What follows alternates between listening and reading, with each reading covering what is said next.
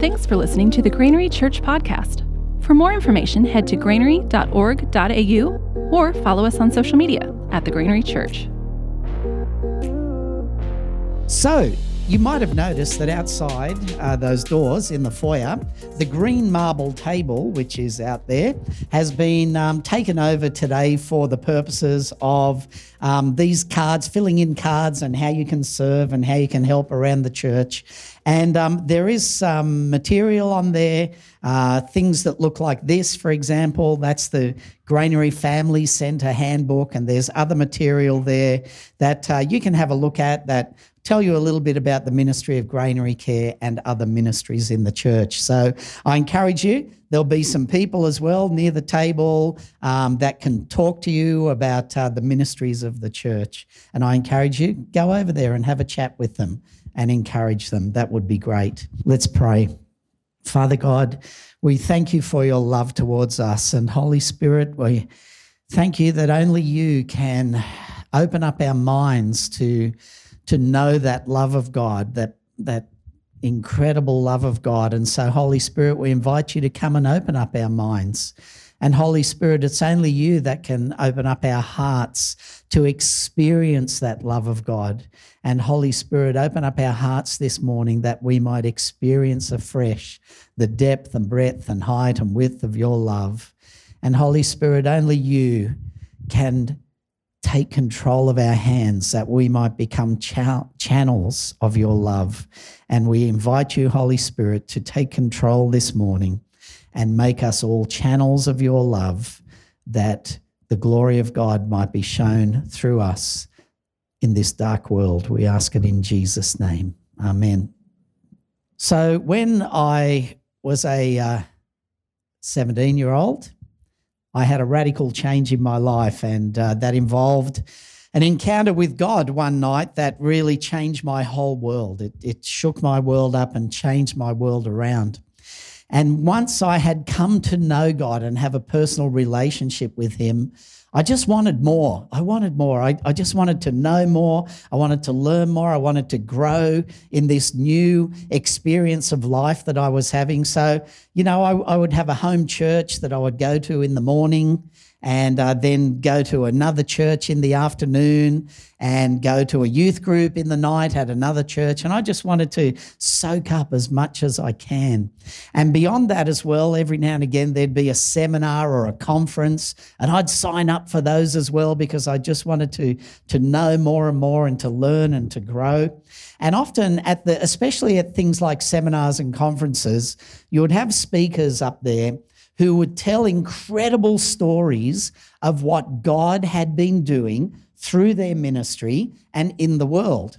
So, for example, there was a, um, a fellow called George Otis Jr. who had had a vision and a, a vision for leading uh, prayer ministries that would see not just individual lives changed like mine was, but villages, cities, towns completely changed as many, many people gave their lives to God. And, uh, you know, I remember going to this conference with George Otis Jr., and um, he, he's told stories of how God got a hold of this r- rural village. And when you know, most of the village had turned to Christ, incredible things started happening in their farms.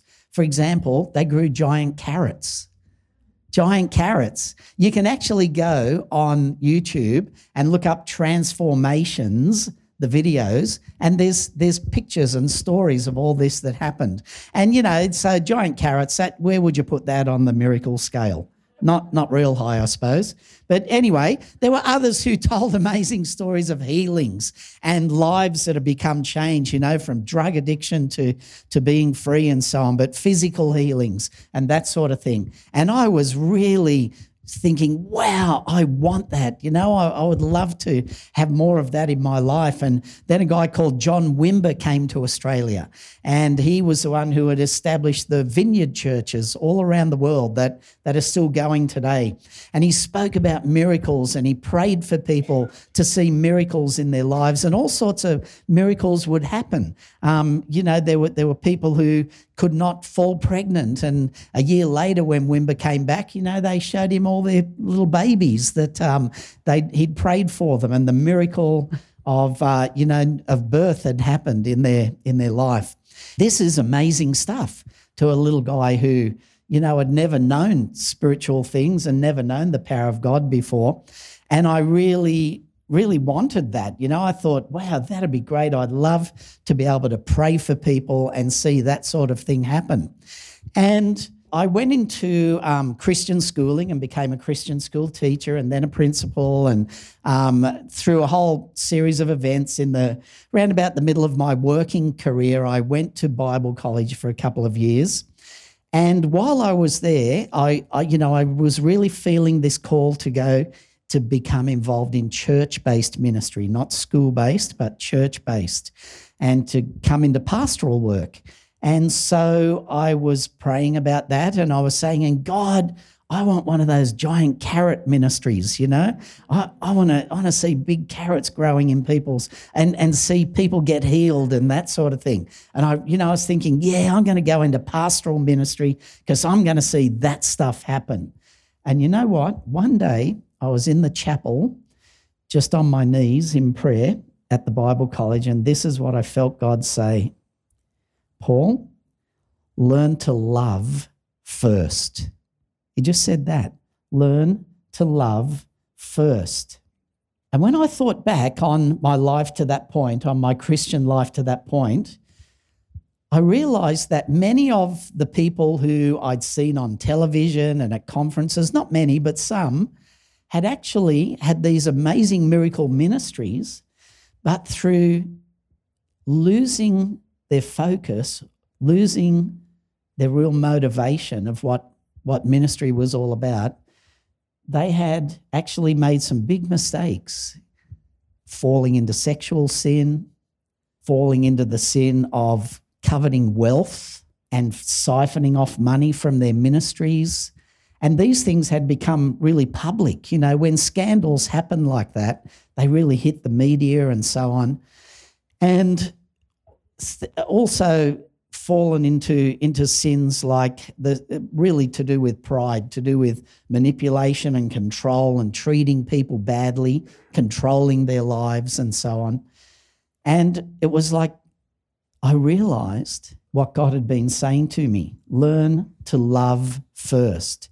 If love is not at the core, if love is not the motivation that gets you out of bed and gets you involved in, in whatever He's called you to do each day, then you run the risk that sooner or later, and I tell you what, the risk gets bigger the more you become a public figure, the more public your profile is and your ministry is, and so on, you run the risk of a train wreck, of your life getting derailed. And so I want to talk about that a little bit today because I gave my life away and now I am learning to love extravagantly. See, that was 23 years ago, but I'm still learning what it means to love as God said to me. Love, you know, the miracles, okay, but first you've got to learn to love, and I'm still learning. But I'm going to share with you some of some of my miracles a bit later on. You'll find out who they are, not what they are. So, the core of it all is love. 1 Corinthians 13. If I speak in the tongues of men or of angels, but I do not have love, I'm only a resounding gong or a clanging cymbal. If I have the gift of prophecy and can fathom all mysteries and all knowledge, and if I have a faith that can move mountains, miracle working faith. If I've got that, but I do not have love, I'm nothing. If I give all I possess to the poor and give over my body to hardship that I may boast, and that's the ministry God has called me to, He's called me to serving the marginalized and the needy and the poor. But you know what? If I do all of that, but I don't have love, it's worth absolutely nothing because the motivation of what we do is incredibly important. And if our if our motivation isn't set on a solid foundation, I guarantee you sooner or later there are going to be issues. There are going to be fallout from people who have been burnt and hurt by what we're doing. So, out in the foyer, we have got our church 10 core values, and we're going to be preaching through those this year. And so, as Pastor Sue said, we're looking at the moment as I gave uh, at I gave my life away, and now I love extravagantly. And if you look at the poster that represents that core value, you will see that front and center in big, in a big image, is the image of the cross of Jesus Christ. And there's a reason for that because God's love for you is shown nowhere more powerfully than in the cross of Jesus Christ. In fact, that's the doorway. That's the doorway into experiencing his love. And when I was a young Christian, someone read out a story about the cross that impacted me so much that even now, 40 something years ago, probably nearly 50 years ago now, I've still got this story here and I want to share it with you. And I want you to imagine in your mind's eye a group of people that are gathered together, thousands of people protesting. And they're not gathered together in front of Parliament House and they're not gathered together on a lawn in the United States protesting at the White House or whatever. They're actually gathered together protesting in front of the throne of God on the day of judgment. The story is told that a large group of people beyond the grave were gathered to protest to God about human suffering and about God's impending judgment they decided to select from their midst a delegation who would take a protest to God. In the delegation, they placed a Jew with a tattoo number on his arm from a concentration camp, an African American who had been lynched, an untouchable from the lowest caste in India, an illegitimate child, a refugee from the Congo, a person from Hiroshima, a man who had been betrayed and deserted by his best friends, and a Siberian slave camp worker.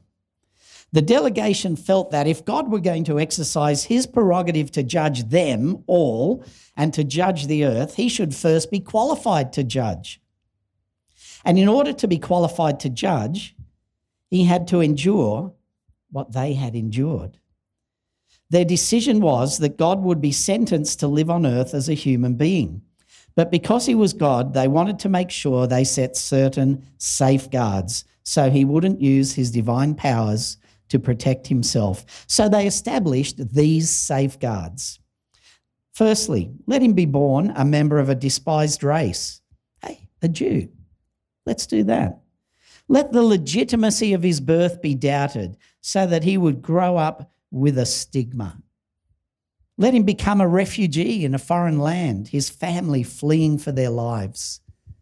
And you, you've already twigged, most of you, where this is going because you know that Jesus met these things. He fled to Egypt as a refugee when he was little and so on. Let him champion a cause so right and so just that it would bring down against him the might and the power of the establishment. Let him try to describe what no one else has ever seen or tasted or heard or smelled. Let him try to communicate God to people. Let him be betrayed by his dearest friends. Let him be indicted on false charges. Let him be tried before a prejudiced jury and sentenced by a cowardly judge. Let him see what it's like to be terribly alone and naked and completely abandoned by every living thing, including God. Let him be tortured and let him die. Let him die a slow and agonizing death. When the group had finished their plan to present to God, there was a long silence and no one uttered a word. No one moved, for suddenly Everyone knew God had already served his sentence. That's God's love for you, for me, for this whole world, for humanity. Jesus on the cross with his arms open wide. And that gesture, that body language of arms open wide, saying, Come, come to me. But also that gesture of being on the cross saying, And in return, as you come to me, I will pour out blessings, the blessings of God pouring out upon you, and the life of God pouring out in you. That's the love of God.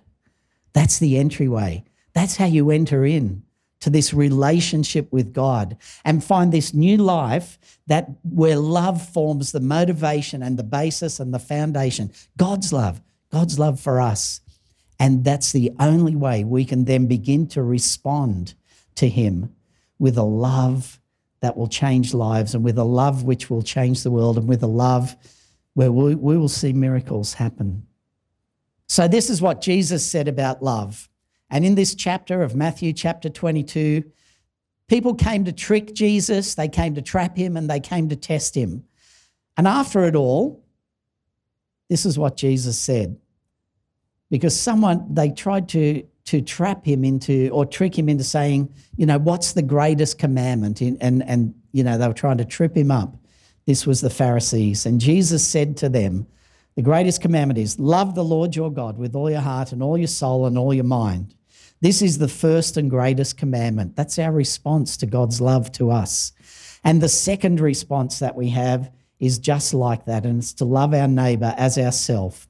All the law and the prophets hang on these two commandments. No matter what you think you can do in your life, no matter what you think you can do with your life, no matter how you think you want to please God or make Him happy, as Pastor Sue was saying earlier on, it's really all about, first of all, experiencing His love, loving Him back in response, and opening up that channel of love then through you to other people. So, this is what Paul the Apostle said about love. And I pray that you, being rooted and established in love, founded on love, that's your motivation, that's your bedrock, that's what your life is built upon. The love of God for you and your response of love for Him. So, when that's the case, may you have the power, together with all the Lord's holy people, not just individually, but as a church as a group of people, all of God's people, to grasp how wide and long and high and deep is the love of Christ, and to know this love that surpasses knowledge, that you may be filled to the measure of all the fullness of God. Do you want the fullness of God in your life? Do you want to be filled with the fullness of God? Well, this is where it begins. First of all, his love is wide. There is no sin that one person in this room has committed, including myself. There is no sin that one person in this nation or in the whole world throughout its history has committed, which is beyond the love of God in His grace and His forgiveness and His love and His call upon your life. There is not one. That's how wide His love is. It's as wide as the human experience is wide, it's as wide as humanity is wide. It's long because it lasts for eternity. His love isn't given to you today and withdrawn tomorrow. It's not something that, oh, you know, you did this and now I don't love you anymore. It's not like that. His love is an eternal love. Its length reaches from the day of, of uh, the death of Christ on the cross into your eternity and to my eternity. So it's wide, it's long, it's high, it came down all the way from heaven. The purest love, the love that we know in God through Jesus, came all the way down from heaven. That's how high it is. But it's not only high, it's deep. Because when Jesus died on the cross, he actually descended into hell, the Bible says, and he preached to the souls of those who were imprisoned down there. That's how deep it is. It reaches even into death. It reaches even to those who had died without ever knowing what was available to them in Jesus. That's how deep it is. It's wide, it's long, it's high, and it's deep. Is this good? Is this good news or what? This is great news because there is no shame on your life. There is no guilt of anything you have ever done that has to remain. It can go. Shame and guilt dealt with. Lives transformed, lives set free. And therein lies the greatest miracle. But here's something amazing. The very next verses, after those ones about knowing um, God's love and how amazing it is, the very next verse says this Now to him who is able to do immeasurably more than all we ask or imagine. You want good things in your life? You want to imagine good things? You want to imagine God doing miracles through you or whatever? God can do even more than you could imagine according to his power that is at work within us. To him be glory in the church and in Christ Jesus throughout all generations, forever and ever. Amen. Glory in the church when the church is filled with the grace of God and the love of God, when love is our motivation corporately and individually, when love motivates our marriage and our parenting and our home life and our work life, and especially our worship and our church together, when all of that is motivated by God's love for us, there'll be glory in the church. Glory. Do we want to be a glorious church? Do you know, I want this church to be the place where people walk in that door and immediately go, there's something different here. There's something different about this place. There's something, you know, and look, stories are told of when God comes in revival. Not only do they walk in and say that, they go, there's something different here. And the next thing you know, they're on the ground. Just get having an experience of God, having an experience of His love and His His presence, and um, you know, be, being born again. And that's what I want glory in the church. But we fall short of God's glory, don't we? And so often the church doesn't live up to our expectations. And remember, we are the church. We're a part of this. We're all a part of this. But so many people have been hurt by their experience of churches which aren't founded on the love of God. There are other things that are that have come in that are impure and so on. And and in some ways that's every church because let's face it, you know, we we are still human. We all have our brokenness and our fallenness. But where, where God's love has become a transforming presence in that place, you know, the hurt and the pain that you have had in the past from maybe people in the church or a leader of the church, it can be washed away as you let go of it and you not only experience God's forgiveness, but you become a channel of His forgiveness to others. Last week, I preached this message at our Maitland campus. I found out afterwards that there was a man there who was in church for the first time in 25 years because 25 years ago he had been hurt by a church. Something had happened that had hurt him, and it hurt him so badly he just couldn't let go of it for all those 25 years. And he never went back to a church anywhere, not to any church. And he held on to that, unfortunately, holding on to unforgiveness. There's nothing more that will steal the glory of God from you and from a church than unforgiveness. So here was this guy back in church, you know, hearing about God's love for him and, and hearing about letting go of the hurt and the pain of that have been caused by churches. And you know, I haven't had a lot of pain caused by churches in my Christian life, but I've had a lot of hurt and pain caused in my life by Christian organizations that I've been a part of, that I've worked for that have actually been quite manipulating and controlling and uh, you know people getting hurt left right and center. There's just collateral damage all over the place. When leaders don't operate in in the love of god and the grace and the mercy of god cultures can exist in christian organizations which are toxic i have worked in toxic christian organizations and i can tell you this much I've been in this church 22 years now, I think. This is not a toxic organization.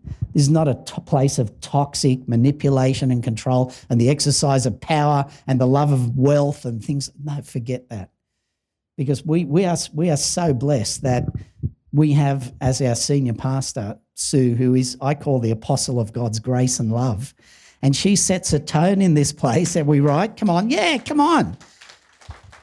She sets a tone in this place amongst the staff and amongst all of us that is a flow down of the love and the grace of God. And uh, I am so, ble- I've been so blessed to work for these 20 something years in this place and to be a part of a culture which has love and grace at its foundation. But here's the thing now, I'll finish soon. But here's the thing the world doesn't know this. The world turns the values of God and love on its head. And so, you know, can you imagine Jesus coming out of the tomb, ready to rise again? And uh, there's the New South Wales police saying, hey, you're in lockdown, bro. Get back in there. Don't even think about it, you know? Don't even think about it. Because the world will, you know, has its own definitions of what's going on and sees things in its own way. And so, you know, there isn't such a thing as an unholy trinity, which is the abuse of certain things which in themselves are good, but which in the end will cause downfall downfall to your marriage, downfall to ministries, downfall to churches. And they're things like this number one, power. If the desire for power is at the center of your life, your marriage, your relationships, your workplace, if there's just someone lording it over people and manipulating and controlling using power, it'll be it will be very much a toxic and destructive place. So Jesus said, "The greatest among you will be your servant." This is how power is expressed in servanthood looking after others, looking out for one another, for, the, for each other's interests.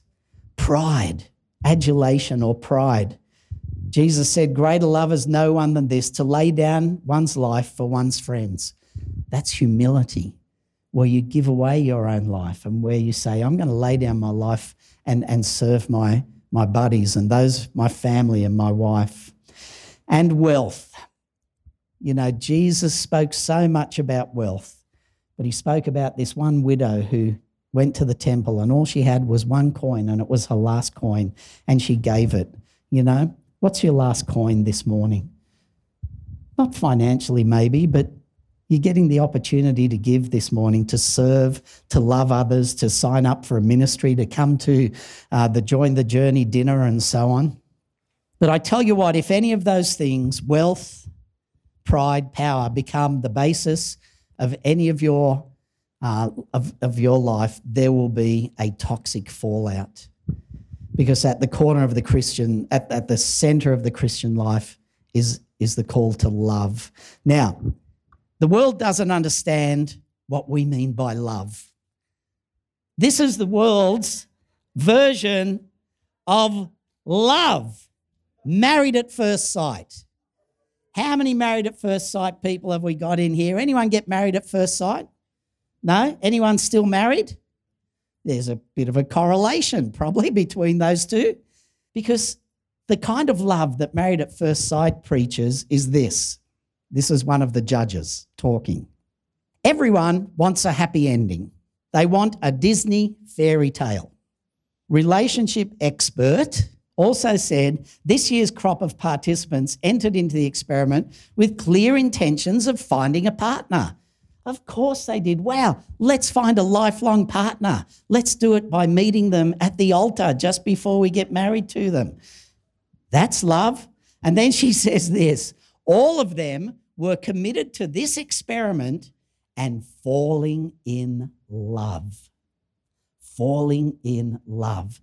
There's a problem with falling in love because sooner or later you're probably going to fall out of love because that's you know the, the, the, love that we're talking about here is infatuation or it might be lust it might be physical lust but it's not the kind of love that the bible teaches and the kind of love that i'm talking about today. The kind of love that i'm talking about today is not a big social experiment it's, it's, it's a truth that has been a part of eternity because it's a part of the character of God. It's who He is and it's how He loves you. And it's patient and it's kind. It doesn't envy, it doesn't boast, it's not proud, it doesn't dishonor others. It love does not dishonor others. If your actions or someone's actions towards you are dishonoring, they are not coming out of that motivation of love. It's not self seeking. It's not easily angered. It keeps no record of wrongs. Why is that? Because who wants God to keep a record of our wrongs? Not me. Oh, goodness, please, Lord, no, not me. So who am I to keep a record of other people's wrongs? It doesn't delight in evil, but it rejoices with the truth. It always protects, it trusts, it hopes, it perseveres. Love never fails. That's the kind of love that will bring glory to God in this church. And I'll tell you this there's such a thing as synergy, where the sum of the parts of something is far greater than all those parts taken by themselves. And the church has a God given synergy that is greater than anything we could achieve on our own. You see, those miracles that I was talking about at the start, sure, I've seen some people healed when I've prayed for them and that sort of thing, but I'm looking around here and I'm seeing my miracles because I've talked to someone this morning who, about 18 months ago, maybe two years, was a member of the Sikh religion and his marriage fell apart and his life fell apart. But last year he got baptized. And now you know what he does? Every Sunday he buys me a hot chocolate. And he's here worshiping God. That's one of my miracles. Not that I did it, God did it. There are people in here who a couple of years ago were in such an abusive situation that they used to ride the train to Sydney and back to get sleep so they wouldn't be getting beaten up and abused. Three hours to Sydney, three hours back, six hours sleep. Came to know Christ as Lord and Savior, and life completely changed around. Now they serve here in the church and do amazing things. There are people here in this congregation, a person who had been in the church for a long time, but had never, fa- not this church, but the, you know, different churches. And then they found true fellowship when they came here and they found love and they found people that cared for them. And now they're a part of a group of people who care. And they'll always say, almost every time I see them, before I came here, I just had no idea what a church could be and how great it could be. That's my miracle. And it's not my miracle, it's your miracle. It's all of our miracles because lives are being changed, lives are being turned around. I could go on for ages. I could tell, I could look beyond these walls to, to someone serving in the kitchen today who came to us about three years ago, addicted to drugs, broken marriage, struggling to raise two teenagers, came to know Christ, has thrown herself into knowing and growing and loving Jesus and being loved by Him. And now their life has completely changed around. That's my miracle. That's what, that's our miracle. That's God's miracle. And there'll be healings along the way and there'll be amazing things along the way. But they're the miracles that love brings. When your life is founded on love, and when we as a church clear the air, get rid of any unforgiveness, any issues between us, then God will be glorious in the church. And people will walk through those doors, and we won't, it won't take six months. It'll just take one day because they'll walk in and the Holy Spirit will touch them and transform them because the glory of God is in this place. And it's happening now. It's happening now. You know, that's the sort of thing that's happening. And so thank you, Lord. Thanks for the miracle of salvation. Thanks for love. Thanks for the cross. Oh God, thank you for how you've changed our lives and the great miracles you've done. And we thank you, Lord, for the privilege of being a part of this wonderful organization called the church that is your glory here on earth. And Lord, it's my prayer, make us ever more glorious, make us ever more unified, make us ever more honoring of one another, and especially of those you've called into leadership. And Lord God, we want this for your glory, that the love of God might change more and more and more lives. In Jesus' name, amen.